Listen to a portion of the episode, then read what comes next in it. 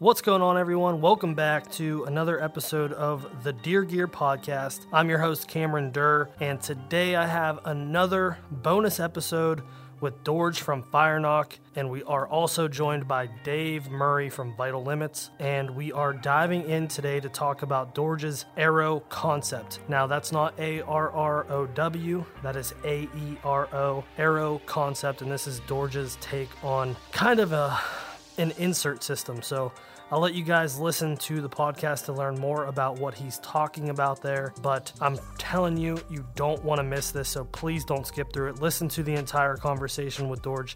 He really, really wants to help us out as bow hunters and as archers to have a better experience through these products. So please take the time, listen to what Dorge and Dave have to say. While you're at it, please give me a written review on iTunes. It really helps me out reaching new people. So if you like what you're hearing, maybe there's someone else that you think's going to like to hear it, share it with them, leave me a review, and we will continue to bring you these gear episodes. So for now, let's get into today's episode.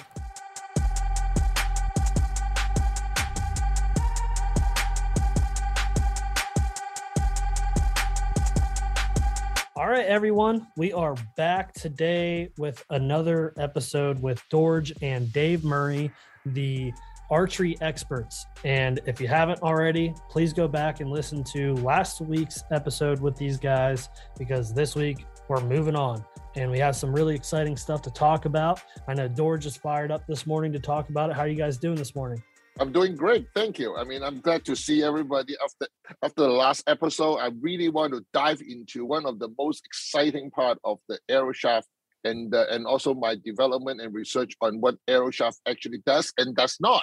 So I think this week is going to be really exciting, because I really want to talk about something that we and want to explain what it does and what it really do for the new generation of archery. I mean, everything moving onward from 2016, that did make this so critical.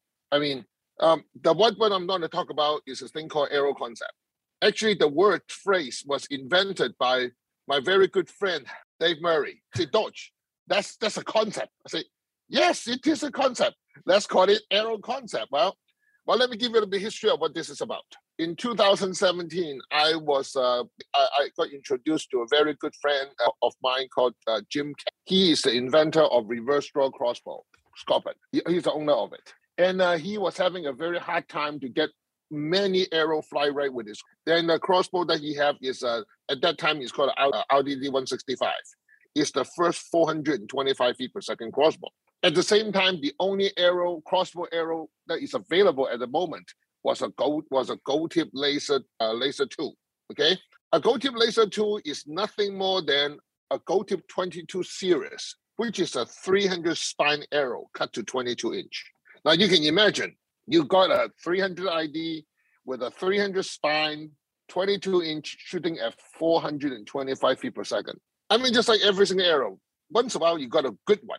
But the problem is that how do you get to many good ones that should reasonably accurate and have consistency, which is where his problem is. His problem at the time, he say, I got a laser 2, and out of 12, there's one of them is called a magic arrow, but out of 11, they pretty much can't shoot.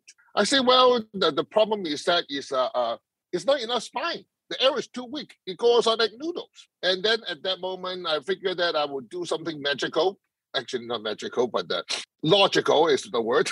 I go ahead and put a Gold Tip 22 insert and insert an arrow OD that Gold Tip make. That is a 298 thousandths on the OD.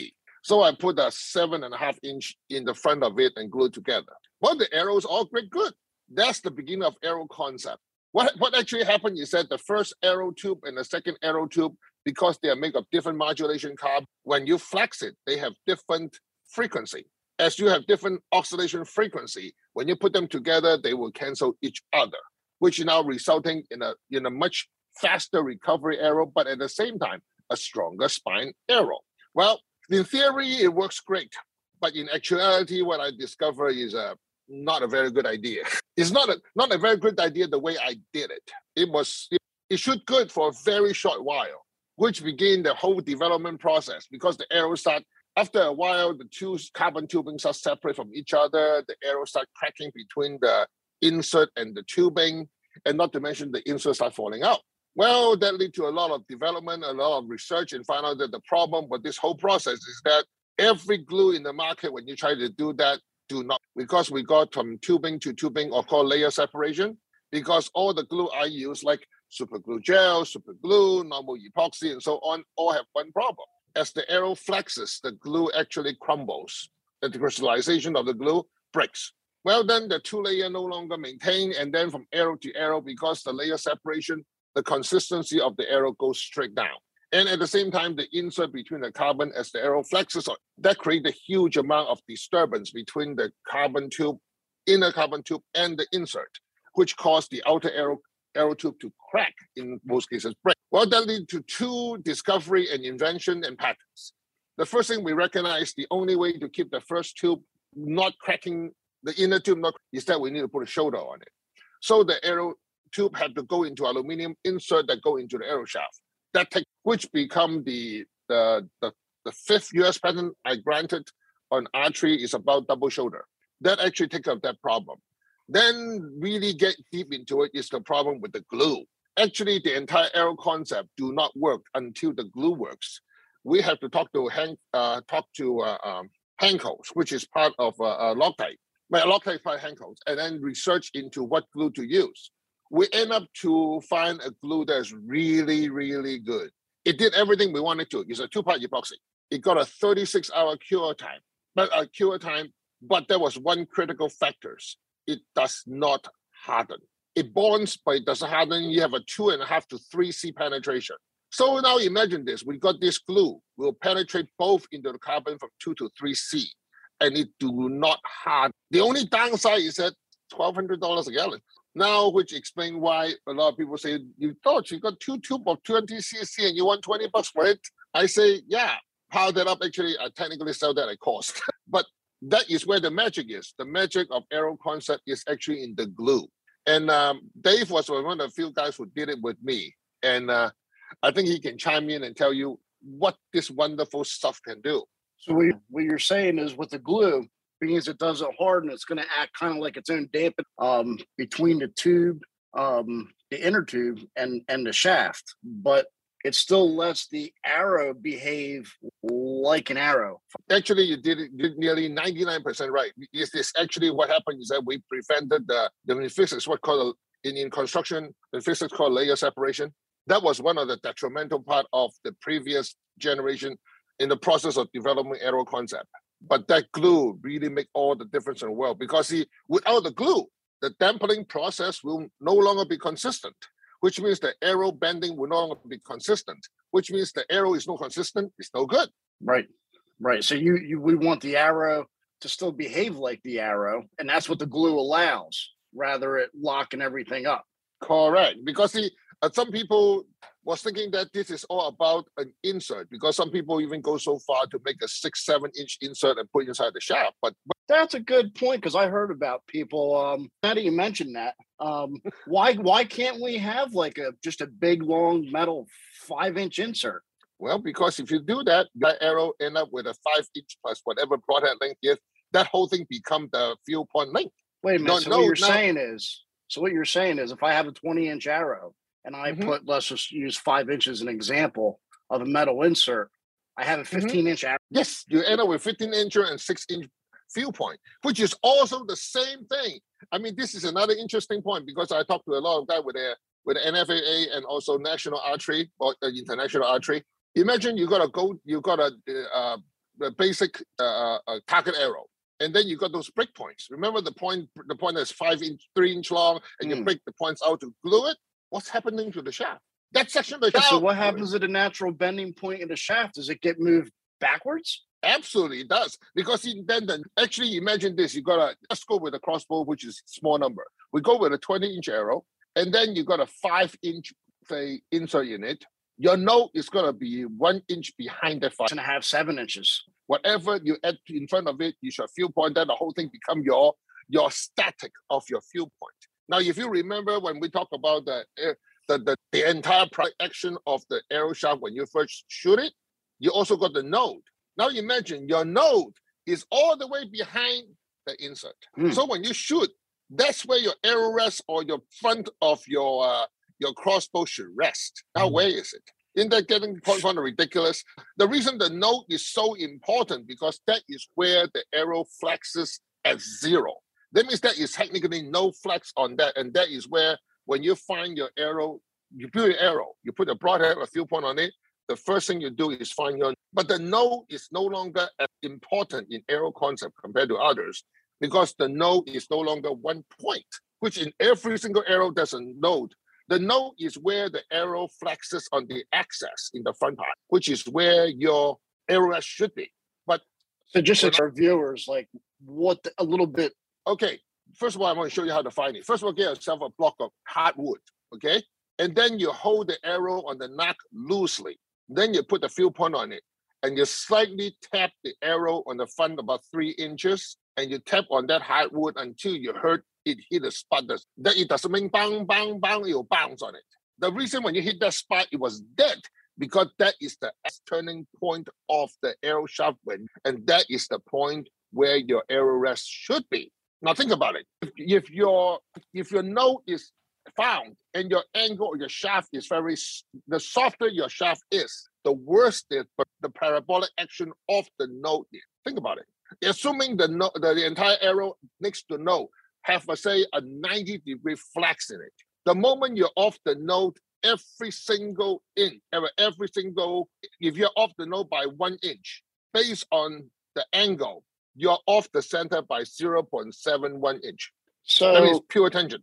By using the concept system, that becomes beneficial because we actually broaden the node point. And yes, the word broaden is not used correctly. The one is that we lower the entire angle to the point that it is less significant for the node to be 1 point. Because you imagine, if passing the node, we have 45 degrees on each side, the moment you pass that point, every single distance is geometrically increases. But then it's the moment when we lower the angle, or in the case AeroConcept, we found out the angle was lowered by about close to 1,200%. Yes, you hear me right. So we're talking about 12 times. We're talking 4 to 5 degrees compared to 45 degrees. So at the moment when you move, the distance increases away from the node. Your total oscillation difference from the center is minimized, which is not critical in vertical bow, but is extremely critical in crossbow.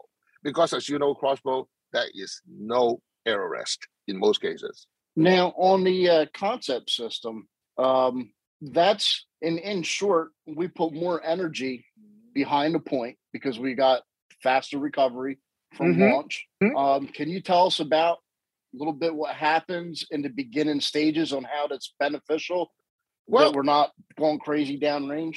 Well, actually, from the high-speed video we have done, we see that on a normal arrow, the arrow takes about 16 yard to 17 yard to recover on the 246 and 300. The moment you go to 204, is going to push around 18 to 20 yards. In the 166 class, it is more like 22 to 23 yards. The moment we put an AeroConcept system on it, because we do most of our tests on the 300, which is crossbow sight and 246, the amazing part is that we find out an arrow with full recovery in 9 feet instead of three yards compared to 16 yards.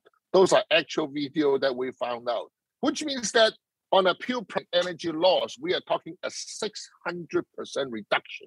If that don't make anybody sit up and take notice, I don't know what.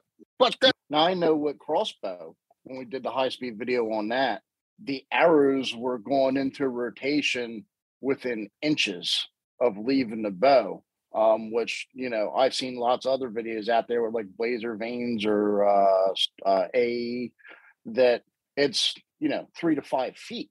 Correct. That itself is the characteristics of vein. And without that's the reason the AeroConcept becomes so important, because we are also the inventor of AeroVane, which I would postpone the discussion of veins in the next episode. But I will just say that important. If on the case that if you got veins like Aaron that can turn within 2.5 inches after launch, compared to a Blazer at 5 feet after launch, or even in most cases the first turn, they got 3 feet out. Now Imagine if the arrow in its process of recovery, what is the back of the arrow behaving? And what the, since if the arrow is flexing, not very tight elliptically or gyroelliptical process, as I call it, every single vein is now pointing at a different direction on drag, which is now is a total chaos, which will not detrimental to the entire correctness of the arrow flight. In other words, it's like, imagine the initial before the arrow stopped oscillating, that whole process is pretty much like the arrow behaving inside your barrel. Now imagine your barrel is not straight or the bullet is not rotating correctly in your barrel. The longer distance outside is no longer relevant or accurate. I think the best way to describe it is that the launch cycle of the entire is that from the moment you release the launch from the arrow to leave the arrow rest is same as the firing of a bullet. The moment the bullet leaves from the firing shell to the barrel is the same as we an arrow launching from away from the arrow rest to the point that the arrow stops oscillating and going to a gyro. And then from that point onwards is now the true arrow flight. Now the downside, which most people don't understand. Most people say, oh, I don't shoot past 25 yards. In most cases, all my kills are under 20 yards. Technically, at that moment, you are like holding a gun with the barrel on top of the animal with no distance. Nothing matters. But yes, absolutely. Unless you're really that bad, then I can't help you. But then you see that all the things that people are talking about is after the arrow went through the violent oscillation cycle and go into a tight elliptical gyro. Okay. Let me step back and let me explain what happened. An arrow will flex violently in the initial launch cycle. Then you'll go into a mediocre flex. And that's what's called the oscillatory paradox or whatever people want to call it. That oscillation process is where arrow will eventually go to the point, you go to a very tight elliptical flex. Yes, arrow never stops flexing until you hit the target in stationary. So the arrows are always flexed in flight. And that tiny flex is needed for the arrow to fly through.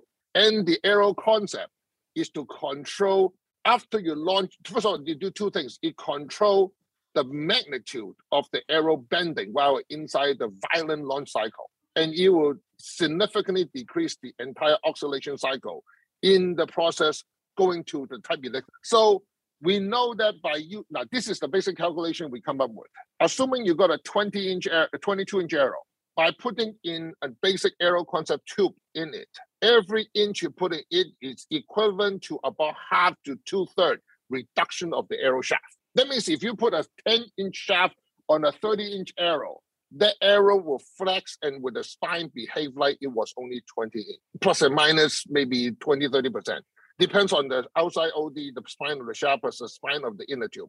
But that calculation, that means if you got, say, 30 inch minus 10 is 20, and then 10 times 0.6.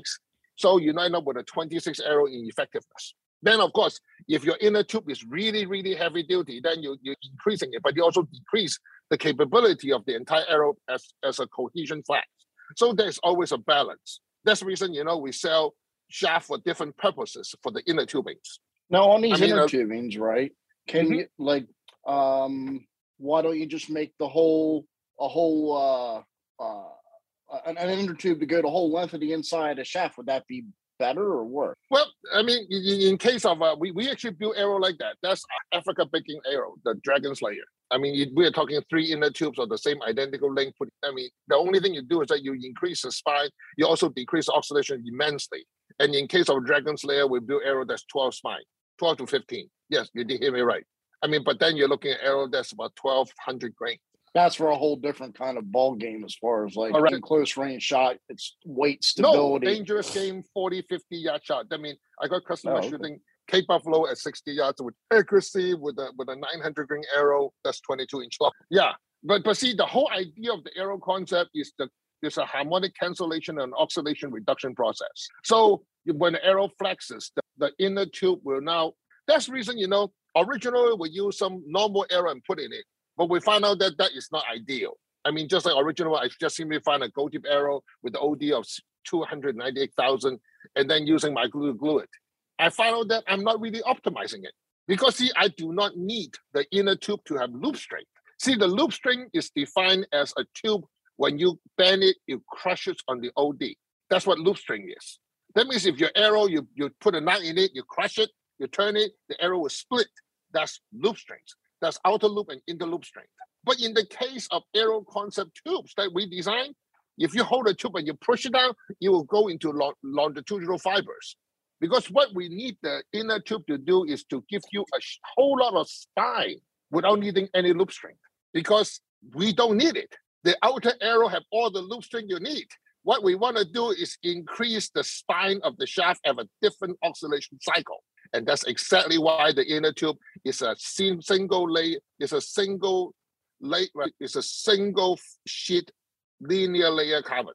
In other words, if you burn it, you'll find out that it's nothing more than just carbon that's going one direction, and you roll it. It's kind of hard not to talk about the vanes in relation to the concept system, because that's a big part of what makes it tick, where we get all the benefits. Absolutely. We can sort of hint that a little bit. See, the moment if the arrow is flexing, okay, in the initial launch, and then you go into the first oscillation cycle before you go to tiger spin for the first 16 to 22 yards, depends on what shaft diameter you're talking about. That whole process, imagine if you increase the front of center, the front end stability will be higher, right? But then what happened to the tail? The more you put in the front end, the worse the tail is going to get, isn't it? If the worse the tail, what happened to the veins on the tail? Now imagine you simply you cut off two fins of the fish and throw it back in the water. That's pretty much the reaction of the tail is all over the place and it's not doing anywhere except what you do not want it. That whole process it wasted a humongous of energy. It created a horrendous amount of, and your arrow speed drops significantly. But then when people say, no, it's the same speed. Yes, you're still within that 18, 20, 22, or 23. Yeah, from the very front. So that whole process, the arrow is still just like a gun is still inside the barrel. You have not seen anything yet until you pass that point and go into a tight elliptical spin. That's where the energy measuring difference is. So your veins, that's achievable because just so our listeners understanding, you have a higher spin rate vein without going into a lot of it. So your veins will spin faster and we can get into that tight elliptical gyro, as you're saying, with a shaft that with the concept system now is more stable, so we can get all the benefits out of it. Well, if you look at history, the time that I come with AeroVane is about the time I come with Aero. It just simply worked, in which I do not know why. It took me a few years to really get all the research down because I was very privileged to get some university professor like Professor Lele of Stanford, Professor Sayler of Central Illinois, which I actually retained as my advisor. I mean, I was hoping that when we go to AeroVane, we actually get him online and talk about it. Because I think a lot of people need to understand when we go into aerodynamics, that's not many people really know what they're talking about. And for me to find one of the world premier experts, Professor Sayler, which have designed over 120,000 in his lifetime, is a privilege to even listen to him if you want to know about aerodynamics. That's the reason I want to sort of delay the whole process. But at the same time, let's talk about veins general in the case of AeroConcept. Imagine you got blazes. I mean, first of all, people need to understand if you shoot over 280 feet per second, feathers have no throw effect because feathers are collapsed. So you need to wait for the arrow to go below about 260 feet per second before they come back and do work. In the case of blazers and so on, the AeroConcept is critical because if you do not have that, every time the arrow moves up and down, left and right, especially with heavy FOC, the vein is pushing the arrow in different directions, which now people put more FOC to guide it. But at the same time, there's more press on the back. It's like you're increasing the size of your parachute while you're increasing horsepower. It's sort of like, I mean, yes, you sort of need to do that, but the whole idea is let the cat go, not let it stop. You only sort of have the parachute after you finish the first 100 meter, whatever that is. I mean, just like you do drag race, you deploy your parachute before you reach the point. That pretty much is what most people are doing with the vanes and the shaft. And that's what AeroConcept prevented those things from happening. In other words, without AeroConcept system arrow in a high compression ratio at high speed, it is like a drag car. You deploy your parachute when you launch, not when you want to stop. Am I helping? I mean, because I know different concept into this. So what kind of benefits are we seeing as far as penetration, retaining? I mean, a flatter trajectory, that kind of stuff. Absolutely. I mean, the AeroConcept trajectory is, I mean, that's the reason when people start using AeroConcept, right on the get-go, we found out that most of the Garmin scope and so on don't work passing 40 yards. Everything from 50, 60 onwards is guaranteed is going to be off. Because see, what happened is that you now deal with the entire third factor when you're dealing with the arrow drop. In the old days, we always deal with two factors, which is weight and speed. I mean, you look at every single scope out there, you input the weight and speed and you're done, right? So you're telling me that if you got a truck that's empty, that's squared, with a truck with a sports car that is the same weight, going down the highway with the same horsepower, they will behave the same at 65 miles per hour. The answer is hell no. But that's pretty much what they're telling you. When you got the same weight, you got the same energy, which is speed, the arrow will have the same flight path. It's absolutely no. In case of the vane, it's not that critical for most guys, but the moment you go into a certain gyroscopic spin and certain oscillation process, that difference is quite significant. I mean, I will give you a hint a little bit before we go into just like when we were doing testing back in 2008, a normal bow shooting at 300 feet per second launch, just putting AeroVane 2 out of from a feather, is a 4 to 5 inch difference at 60 yards. It's changing vanes. We're not talking AeroConcept, nothing. That alone should give you some idea. And now, of course, that whole reason is the reason AeroConcept come in, because we find out there's a lot of things and we try to take away all the bad stuff. I did a brief little test not long ago that I was talking to you about before. I took a zombie slayer arrow. I took a 2.0 system. I took a 1.0 system, with the 1.0 system being of the same weight as the zombie slayer arrow, and the 2.0 system was, well, off the top of my head, about 25, 30 grains heavier.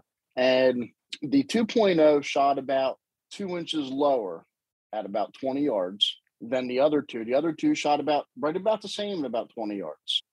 50 yards, we started to see a significant difference, to where the 1.0, if I remember right, was about a foot higher than the zombie slayer of the same weight. And the 2.0 system that shot 2 inches, about 2 inches lower, ended up being about 6 inches higher than the zombie slayer. So it really made up 8 inches in that. And as we went down range, we went all the way out to 120 yards. I lost the 1.0 because that just flew right over the 4 foot target using the same crosshair. The 2.0 system went exactly 24 inches higher than the zombie slayer shaft. It was about 25, 30 grains less. Wow. Yes. So we had a significant difference in point of impact. And this is using the same bow, same set of crosshairs on the target all the way out. I mean, we did the testing at 150 and 120 yards, but it was pretty amazing to see that the heavier or even equal weight arrows that were custom built shot significantly higher. And I can remember building my first concept system. It was actually based on a Black Eagle Challenger. And I got done with the show with I did the Dorge thing at Harrisburg. And I got all this stuff in. I spent a whole bunch of money at the show and I put it all together. I did this titanium kit. I put this arrow rest thing on my bow and I built this concept system Challenger. And it was 4 grains heavier than the Challenger I built with blazers, insert, the standard pro stuff. So I shot it at 20 yards. They both had about the same point of impact at 20. I had my 50-yard pin. I had my brand new Reinhardt 3D Black Bear target. And I said, I'm going to crack this at 50, see what happens. Well, put my 50-yard pin on her, click the thumb, and my arrow sailed about 8 to 10 inches over the 3D Black Bear target right into the woods. And I'm like, wow, that probably was, I don't know, $30, $35 right there. That was expensive. And I had to jolt, or had to be me, right? Chalked up another arrow, same thing, same flight path, right over the Black Bear. And I said, I'll be damned. So I started messing with it. My 20-yard pin really became my 30-yard pin. It was actually pushing 32 yards with me not having a chance. I mean, me hitting relatively within my shooting ability, within the size of an egg, between 20, I couldn't tell the difference. My 30-yard pin was more like pushing 40 at my 50, I mean, I was sailing over the black bear by 8 to 10 inches. I mean, it picked up a significant amount of arrow pike. Yes. Yeah. It was just, I was floored, and I was, ever since then, testing these concept systems and stuff was really remarkable, just to see that initial gain. And I did a lot of this with vertical bow shooting, and I had some of my tightest groups were on concept system built arrows, actually on arrows that were by far not the straightest. It was Dorge's first round of arrow weave that were like 8 to 13 thousandths, and I was shooting under 2.5 inch groups at over 90 yards with these things in wind, and it was pretty remarkable the average shooter can gain when you work with this, with an entire system, when you work with the concept system, the rest of the titanium kit, when you really have a match system to get off of this, you get all the benefits. Well, actually, I really want to point out is that the idea of the concept system is that you give a normal person a benefit of exceptional capability that is borderline defining physics. But it is not. It's actually optimizing physics. Well, actually, Dave, you mentioned Concept 2.0. I want to talk so people know what they stand for. Aero Concept 1.0 is stand for having carbon tubing in the front of the arrow. Aero Concept 2.0 is pretty much what you're talking about is Aero Concept on the back of the arrow. So the Aero Concept 2.0 is having arrow in the carbon tubing in the front and in the back, to the point that it will now control the entire archery cycle. Well, in a pure sense, if you shoot, say, a 22 size arrow, what we have discovered is that in a normal arrow on the ordinary flex on a Gold Tip 22 without arrow concept, as you will recover from 16 yards using a basic 30 inch draw, 70-pound bow, IBO speed. Okay. The moment you could Aero Concept 1.0, about 7.5 inches in the front of the Gold Tip 22, because that's what I did most of my tests with. The arrow recover itself into a gyro in the vertical spin in about 9 feet compared to 16 yards. You put Aero Concept 2.0, the arrow shaft itself, putting another 6 inches on the back of a Gold Tip 22, it'll recover into a type elliptical spin in 5 feet. From different shaft size, different arrow inner tube, different glue, different point weight, you're going to have some difference. But at least based on what the tests that we use are based on a baseline. And it is replicable because I built a lot of Black Eagle Challenger using this. Using Aero Concept 1.0 on a Challenger, it actually recovered also within 8 to 9 feet because Challenger is a bigger arrow. The carbon is a little bit slower, not faster than a Gold Tip 22. And if you put about 6 inches of carbon on the back of a Challenger, it is, again, recovered in less than 5 feet. Now, all this is great. The only thing is that if you are in the IBO shooting and ASA shooting, you don't see as much benefit because all this happened, as Dave said. It's around 40 to 50 yards and everything, just like awesome. Now, based on what we have discovered is that with Aero Concept, the oxidation cycle reduction process really shows its end at about 40 yards and out. Because remember, your normal arrow, your initial 20-something yard is pretty much your barrel guide process. And then your next 20 yard, you start from like your bullet, just off your bullet, your barrels, it's pretty stable. But the moment you pass that 40 yards, that's where Aero Concept shines. I mean, remember one time when Rod White was telling me, which I think he shared with you, Dave, because I was not too deep when he was doing his broomstick. At 50 yards, I sort of remember, he told me the difference between Aero Concept and non-Aero Concept just on 1.0 is 28 feet per second on a 290 feet per second bolt. Yeah, he has a video on that. He had a video with a write-up on that where he built a concept system arrow. I think it was AV2 veins. I forget, but he had to write up, and I don't know the exact words, but it was on Infinity Archery. He has a video up on there still, I believe. He did a test where he did all the arrows of matched weight, and they all had the same lock time. I think he had your video cameras at the time because it was in high speed, and all the arrows leaving the bow at exactly the same speed, same lock time on there.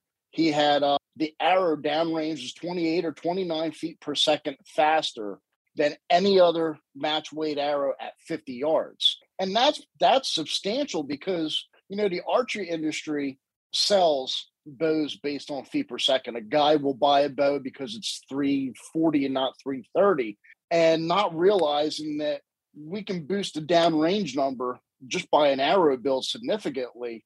I mean, can you imagine telling the guy that we can get his bow and add 20 or 30 feet per second to it downrange where you need it?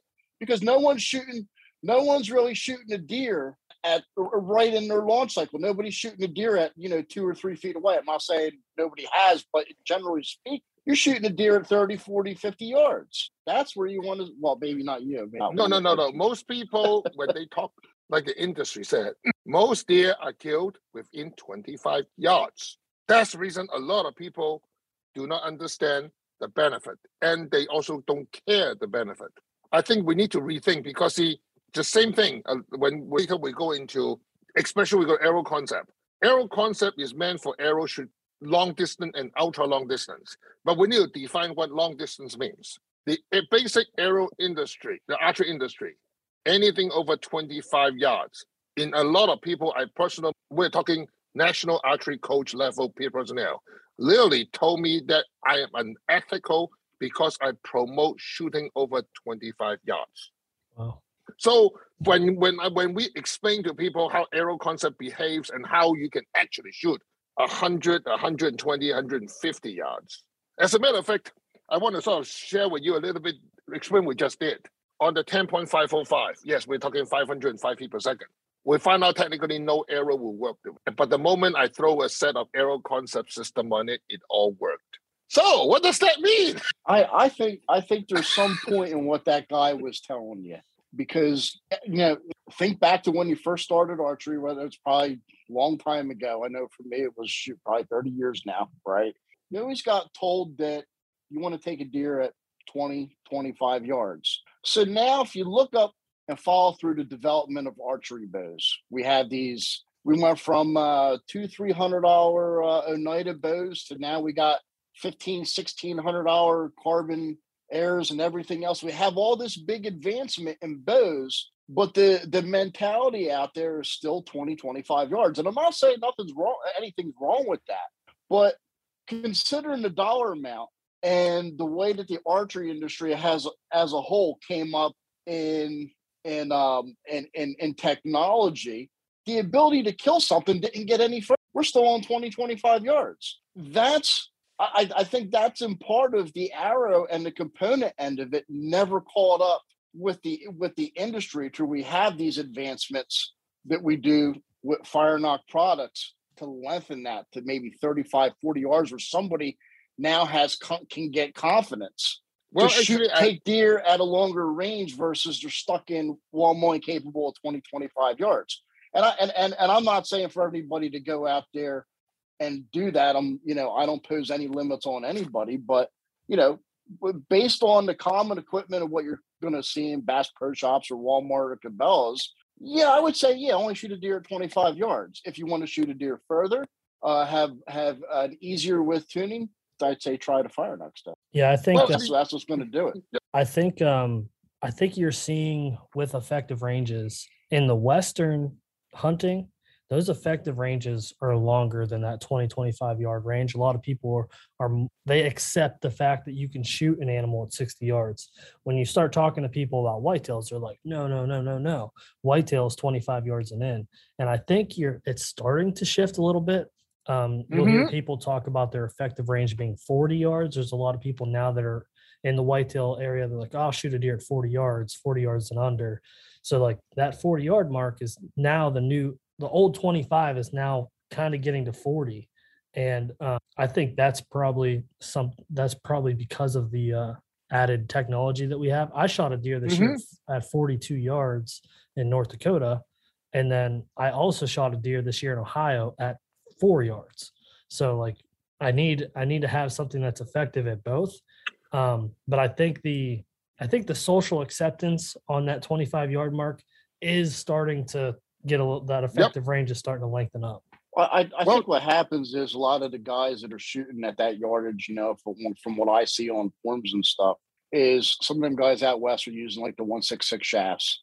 And what I don't think it's technology as much as the weight of the arrow and what FOC that they're adding to it, that they're adding all this weight to make it happen, because they really, they're really not knowing how to stabilize a shaft. Like, I have no problem with building a Carbon Tech Cheetah, which is one of the lightest shafts out there in standard shaft world with a concept system, to go on an elk hunt and have somebody shoot that at an elk at 50 or 60 yards, because I know I can stabilize a light shaft to where these guys have to add a ton of point weight, ton of insert weight to try and make up for FOs, you know, to get the weight up there just to make it happen. So I don't think it's as much as technology as we're approaching it more like a caveman, and we just got to take this big club out to make it happen. That's fair.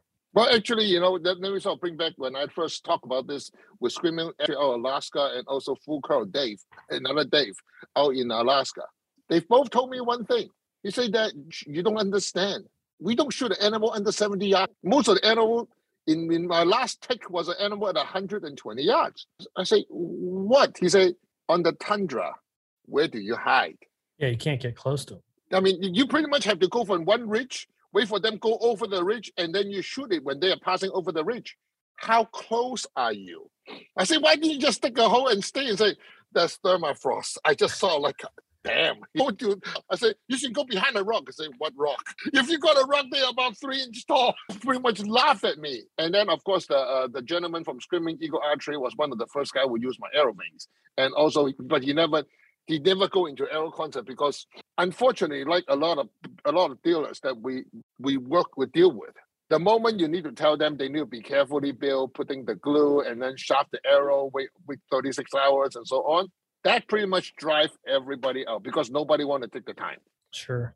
I mean, I say, well, you can put the arrow aside and then you cut the back and then do all. I say, no, we usually want to do the whole thing in one shot. Insert and then, you know, that don't really work in today's archery. It's like people say, well, you know, I just got some powder and then shove this bullet down on the casing. I'm good. Pro shop a little bit too. Everybody in Walmart can do that. I have two questions with, so one of the main benefits that I'm hearing from the AeroConcept is impact point at 40 yards and out. Now, say I have a typical setup with my arrow and I do have that shot at 25 yards at a deer. Compared to a normal shaft, wouldn't penetrate. There's about 8 to 12% energy difference. Yeah. Those are big numbers. Actually, as a matter of fact, I'll give you one last number, which I get from Rod White. Is that with the AeroConcept, that can be a difference, maximum difference using everything we have. At 60 yards, that can be a 38% difference in energy lost. Now, I will give you one last example from one of my very good dealer, Jeremy Martin, which I think will bring him up one of these days, to talk about his build for one of my very dear customer. He's in his late 60s, early 70s. He have a 26-inch draw, a maximum of 50-pound pull. He built him an AeroConcept 2.0 arrow. He blew that elk at 68 yards. Man. And people want to talk about heavy poundage penetration. His arrow is not even 300 grains. Man. So as more you learn, I mean, if you're an average guy, young, healthy, 29-inch draw, 70 pound, shooting a 400-plus grain arrow, you pretty much don't care about any of those. But if you are like me or my customer that are older, imagine, and shorter, like some of us, when you are what you call drawing challenged, this becomes critical. Yeah, seriously, think about it. You got a 26-inch draw with a maximum 50-pound pull. Actually, you end up with 47 pounds when you go. And impact height, it's possible.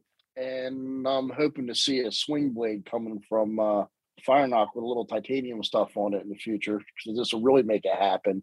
I built an arrow light enough but stable enough to where my 20-yard pin at 45 yards only had about 4 to 6 inches of drop, which technically means I can be one pin with 0 to 45 yards, no problem, within the tolerance of the size of a deer's heart. Yeah, that's huge. Which is very significant. I just need a little bit of the altercation of the swing blade. Dorge knows what I'm talking about. He's going to make it happen. I think that's huge for a whitetail guy. A lot of people. It's funny, guy. You could take guesswork out of it, because I get a lot of guys that are like, you know, when they first come to me, oh man, I got to put my 30-yard pin on and I should have had my 25-yard or my 20-yard on it. And it's like, well, what if I can, you know, squash that? And I, for the general purpose, you know, that 20, I can get the guy to go from 20 to 30 into one pin. I mean, plus or minus like a half yard where it's not even really relevant in a hunting situation. But when we start really tweaking the builds, playing with them, we can, and start trying to push it. 35 yards on one pin is acceptable, depending on draw length and poundage. My arrow was like about a 335, 40 grain arrow at the time. And it was based on a 67 pound bow and about a 29.5 inch draw, which is right in there for a lot of guys. You know, to have one pin out for a guy that's 30, 35 yards is huge. Even when we start talking 3D and hunters class, you know, because a lot of guys will like to do, they'll go hunting and they'll take their bow out and they want to do 3D. Well, you know, hunter class is what, 35 yards? Well, with the discrepancy of maybe an inch or two, why not let the guy have some fun so he's on target, you know, in that in the rings on one pin and shoot, you know, shoot that bow sight. With the beauty is that, I mean, I think, Nick, when we go into the 166, I will bring the guy Aaron from Horse Archery, who actually I convinced and he tried, because a lot of people don't understand 166. Is really the only way. The arrow concept is the only way for you to shoot the 166 and the 204. Now remember, we talk about how 166 take about 20, 23 yards to recover. What happened if we put an arrow concept in 166? What's the recovery now? Remember, the difference between 166 over 246 and a 300 is 16 to 23 yards recovery. And the moment we put arrow concept in 246 and 300, we dropped 600%. Now what happened if we put one arrow concept in 166? 166 is such a bad arrow because of its memory effect, and think about memory effect. With the arrow concept, we're able to drop it down to around 20 feet for it to recover. That's huge. 20 feet over 23 yards. Come on, think about the numbers. In the case of 204 would make two tubes. The 204 is really heavy. The 204 heavy on a basic 300 spine, six inch tube on a 204. And a heavyweight, it will recover in 6 feet. But then you're also adding 50 grains on carbon tube. But a 204 light, which a lot of people, including the gentleman from Ozonics, he loved the concept, but he don't like the weight. So I had to build him some 204 light. It did exactly what I said it would. And his recovery of the arrow is around 15 feet.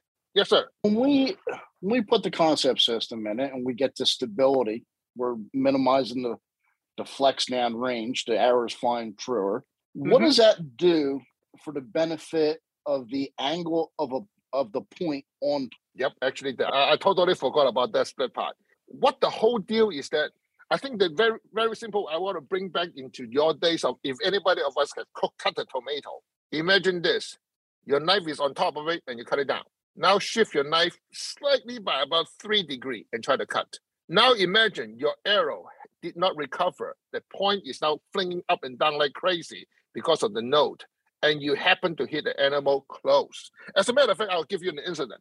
One of my customers called me back and say, "Hey, I shoot my high-power crossbow at an elk, which is 7 feet from me."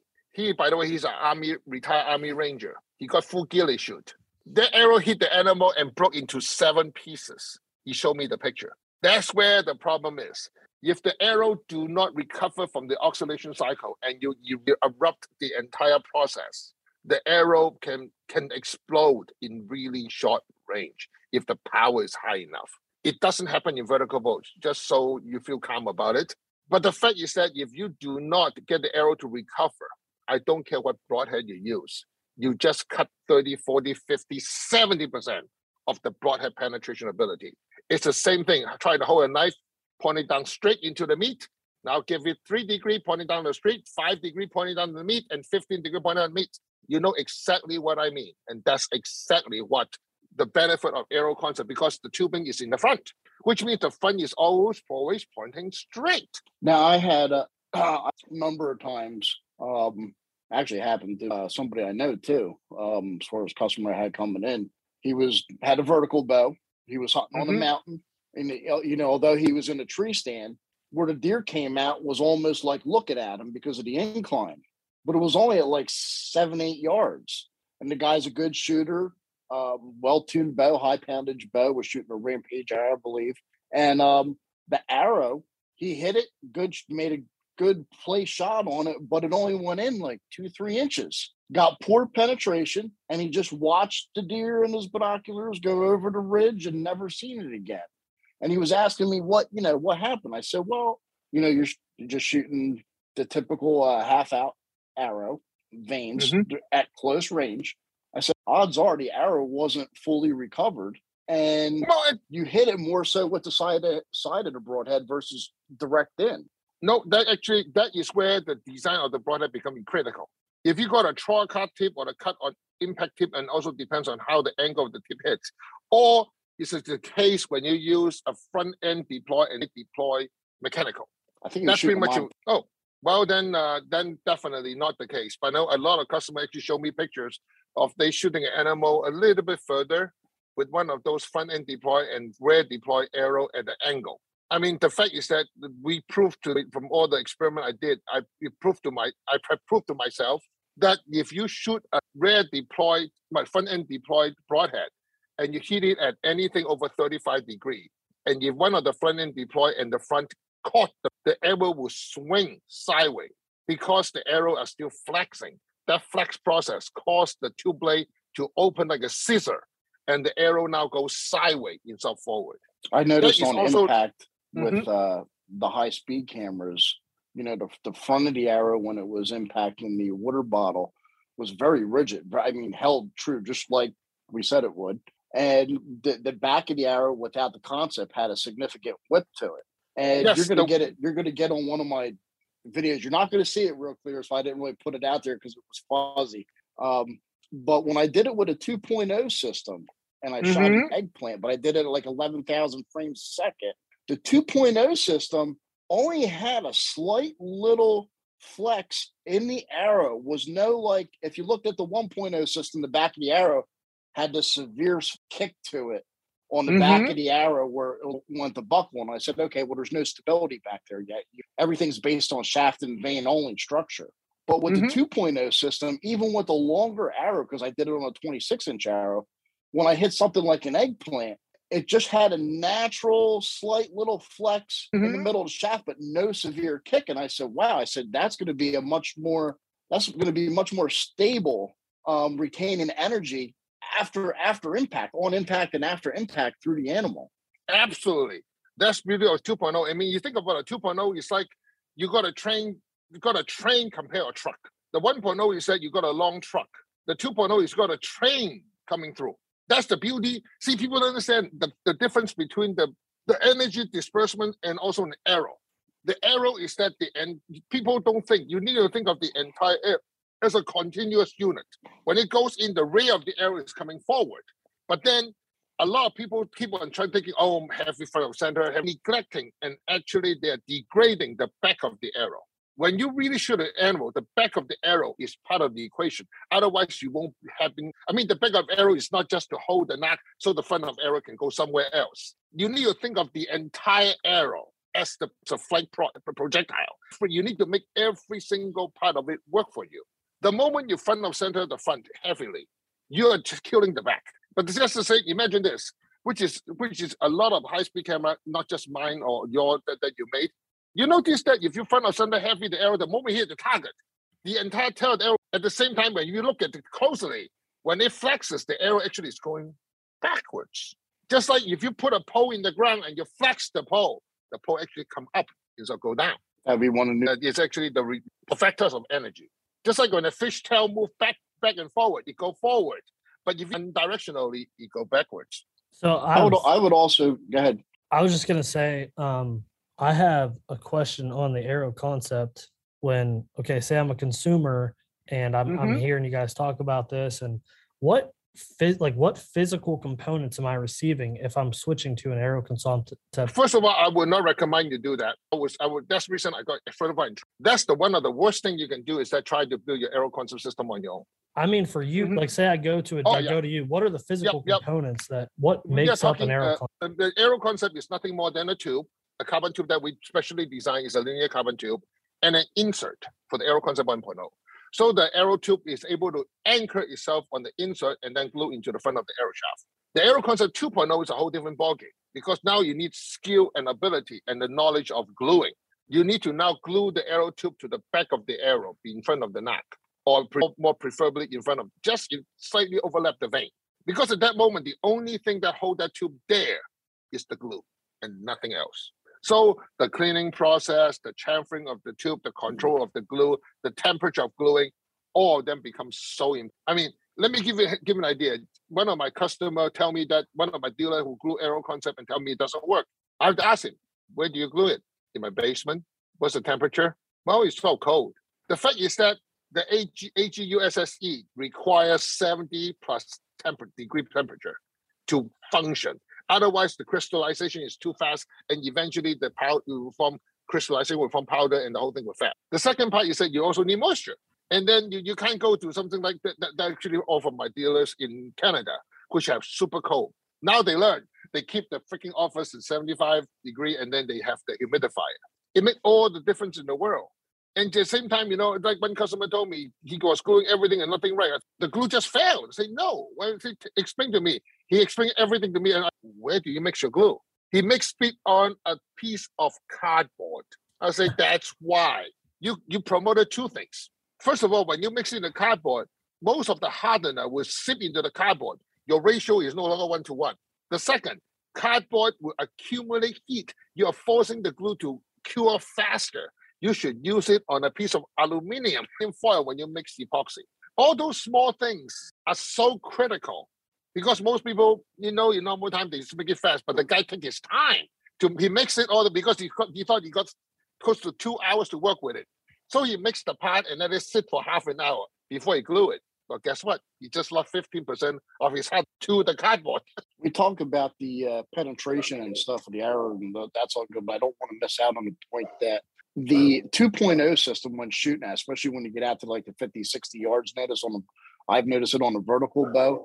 It's a much more forgivable system to shoot. It's just easier when you have that much more added stability in the shaft. Mm-hmm. Your shot, right? I had a way easier time shooting at 50, 60 yards than I even did with the 1.0 concept system, where I had to have more form to execute the shot versus I was allowed to be a little bit off and still make it there with a 2.0 system. And I flipped around from 1.0 to 2.0 the whole day, off and on the whole day doing that, and I just can't. It was a much more forgivable system. 2.0, AeroConcept 2.0 is pretty much because when you and Tony both tell me 2.0 is the way to go, I really don't want to go into that troublesome of putting that tube on the back. But you know what? It proved that it was such a good system, except I'm generally lazy, okay? That 2.0 system is just like, I know how good it is. I built some 2.0 crossbow arrows. It's like, damn, are they good? Because the 2.0 arrow, my 65-yard pin become my 80-yard pin in my crossbow. I just added 15-yard. I mean, it was very accurate. That was my problem. I say, oh my God, I really love this stuff. But that's the reason I really try to find an easy way for people to put 2.0 without going through extreme. But that is, you really need to learn this process. I think in some way that's the reason that was the beginning of the Firenock certified and trained staff, because I really think I need my dealer to learn this stuff. Because if they don't, you trying to build a 2.0 and build it wrong, you're going to hate it. You will just waste a lot of money and not getting the result. Yeah, sure. 1.0 and 2.0 does. The AeroConcept, when you put into AeroShaft, will give you three major factors. The first of all, you get a flatter trajectory. You got a faster recovery. You can shoot an animal in shorter distance without causing it to explode in case of crossbow. All this means that you got way much better penetration, way higher impact point. And not to mention, that's one thing for a lot of traditional guys, a lot of guys really love is that the arrow becomes super quiet. Now, how come it becomes super quiet? Because the veins are no longer in chaos. They are even now. I think we should mention that for the guy that's the, you know, works 5-6 days a week, he needs an arrow that he doesn't have to spend hours and hours with tuning. And when we spine locate the arrow, we build the arrow with the concept system. This makes him going out there and shooting, because a lot of people only practice them 1 or 2 weeks before season because of family work, etc. This is a significant benefit because it helps dampens so many errors that occurred that the shooter doesn't even know he has. Now, granted, if the guy is so terrible that he drives the truck off the road, you can't help him. But for a lot of minor areas, this significantly plays a factor in his shot and allowing him to have just fun shooting instead of him rack his brain out. Yeah, actually, the with the AeroConcept 2.1.0, you can pretty much give an average guy an extra 3 to 5 yards with his current setup. I mean, that pretty much is the bottom line. But for the guy who really want to shoot long distance, I mean, I hate to say that, but just like that, he showed me 2 customers of his is going nuts. I mean, we are talking to take deer at 120 yards, which I don't think is right. But hey, the guy killed it. The guy killed it effectively. Give him all the confidence in the world to do it. I mean, I'm not saying that me and you can shoot 2,100 yards and kill somebody with a super expensive rifle. But when you have the training and the confidence to do it, when you call, it's your personal call. But at least you know the equipment is capable. Now the question is that, not that if you want to, you can't. Now if you have the training with the equipment, you can. That's the difference. Yeah, I love it. And there's a lot of other variables that are into this because, you know, when you're out hunting, you know, it's a lot of the times it's not that bright, sunny, 70, 80 degree day that you practice on. You're in a tree that's moving. You may have 10 or 15 mile an hour wind. You may have to shoot through solid objects such as rain and snow.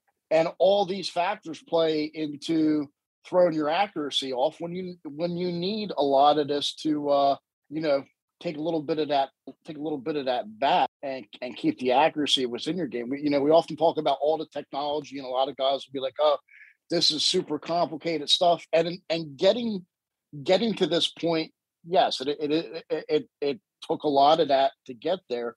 But in actuality, the end result is we're making the shot simple. There's a lot of technology and stuff that goes into this to make it easier for the shooter. And at the end result, it's the basic shaft that you're shooting that ends up being complicated because you have all the errors to deal with as compared to a custom built shaft. Absolutely. I mean, let me end this with a history joke.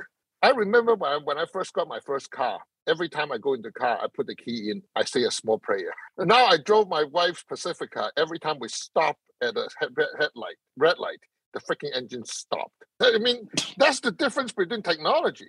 I mean, the fact is that the technology is significantly improving. I'm very glad that we are part of the movement.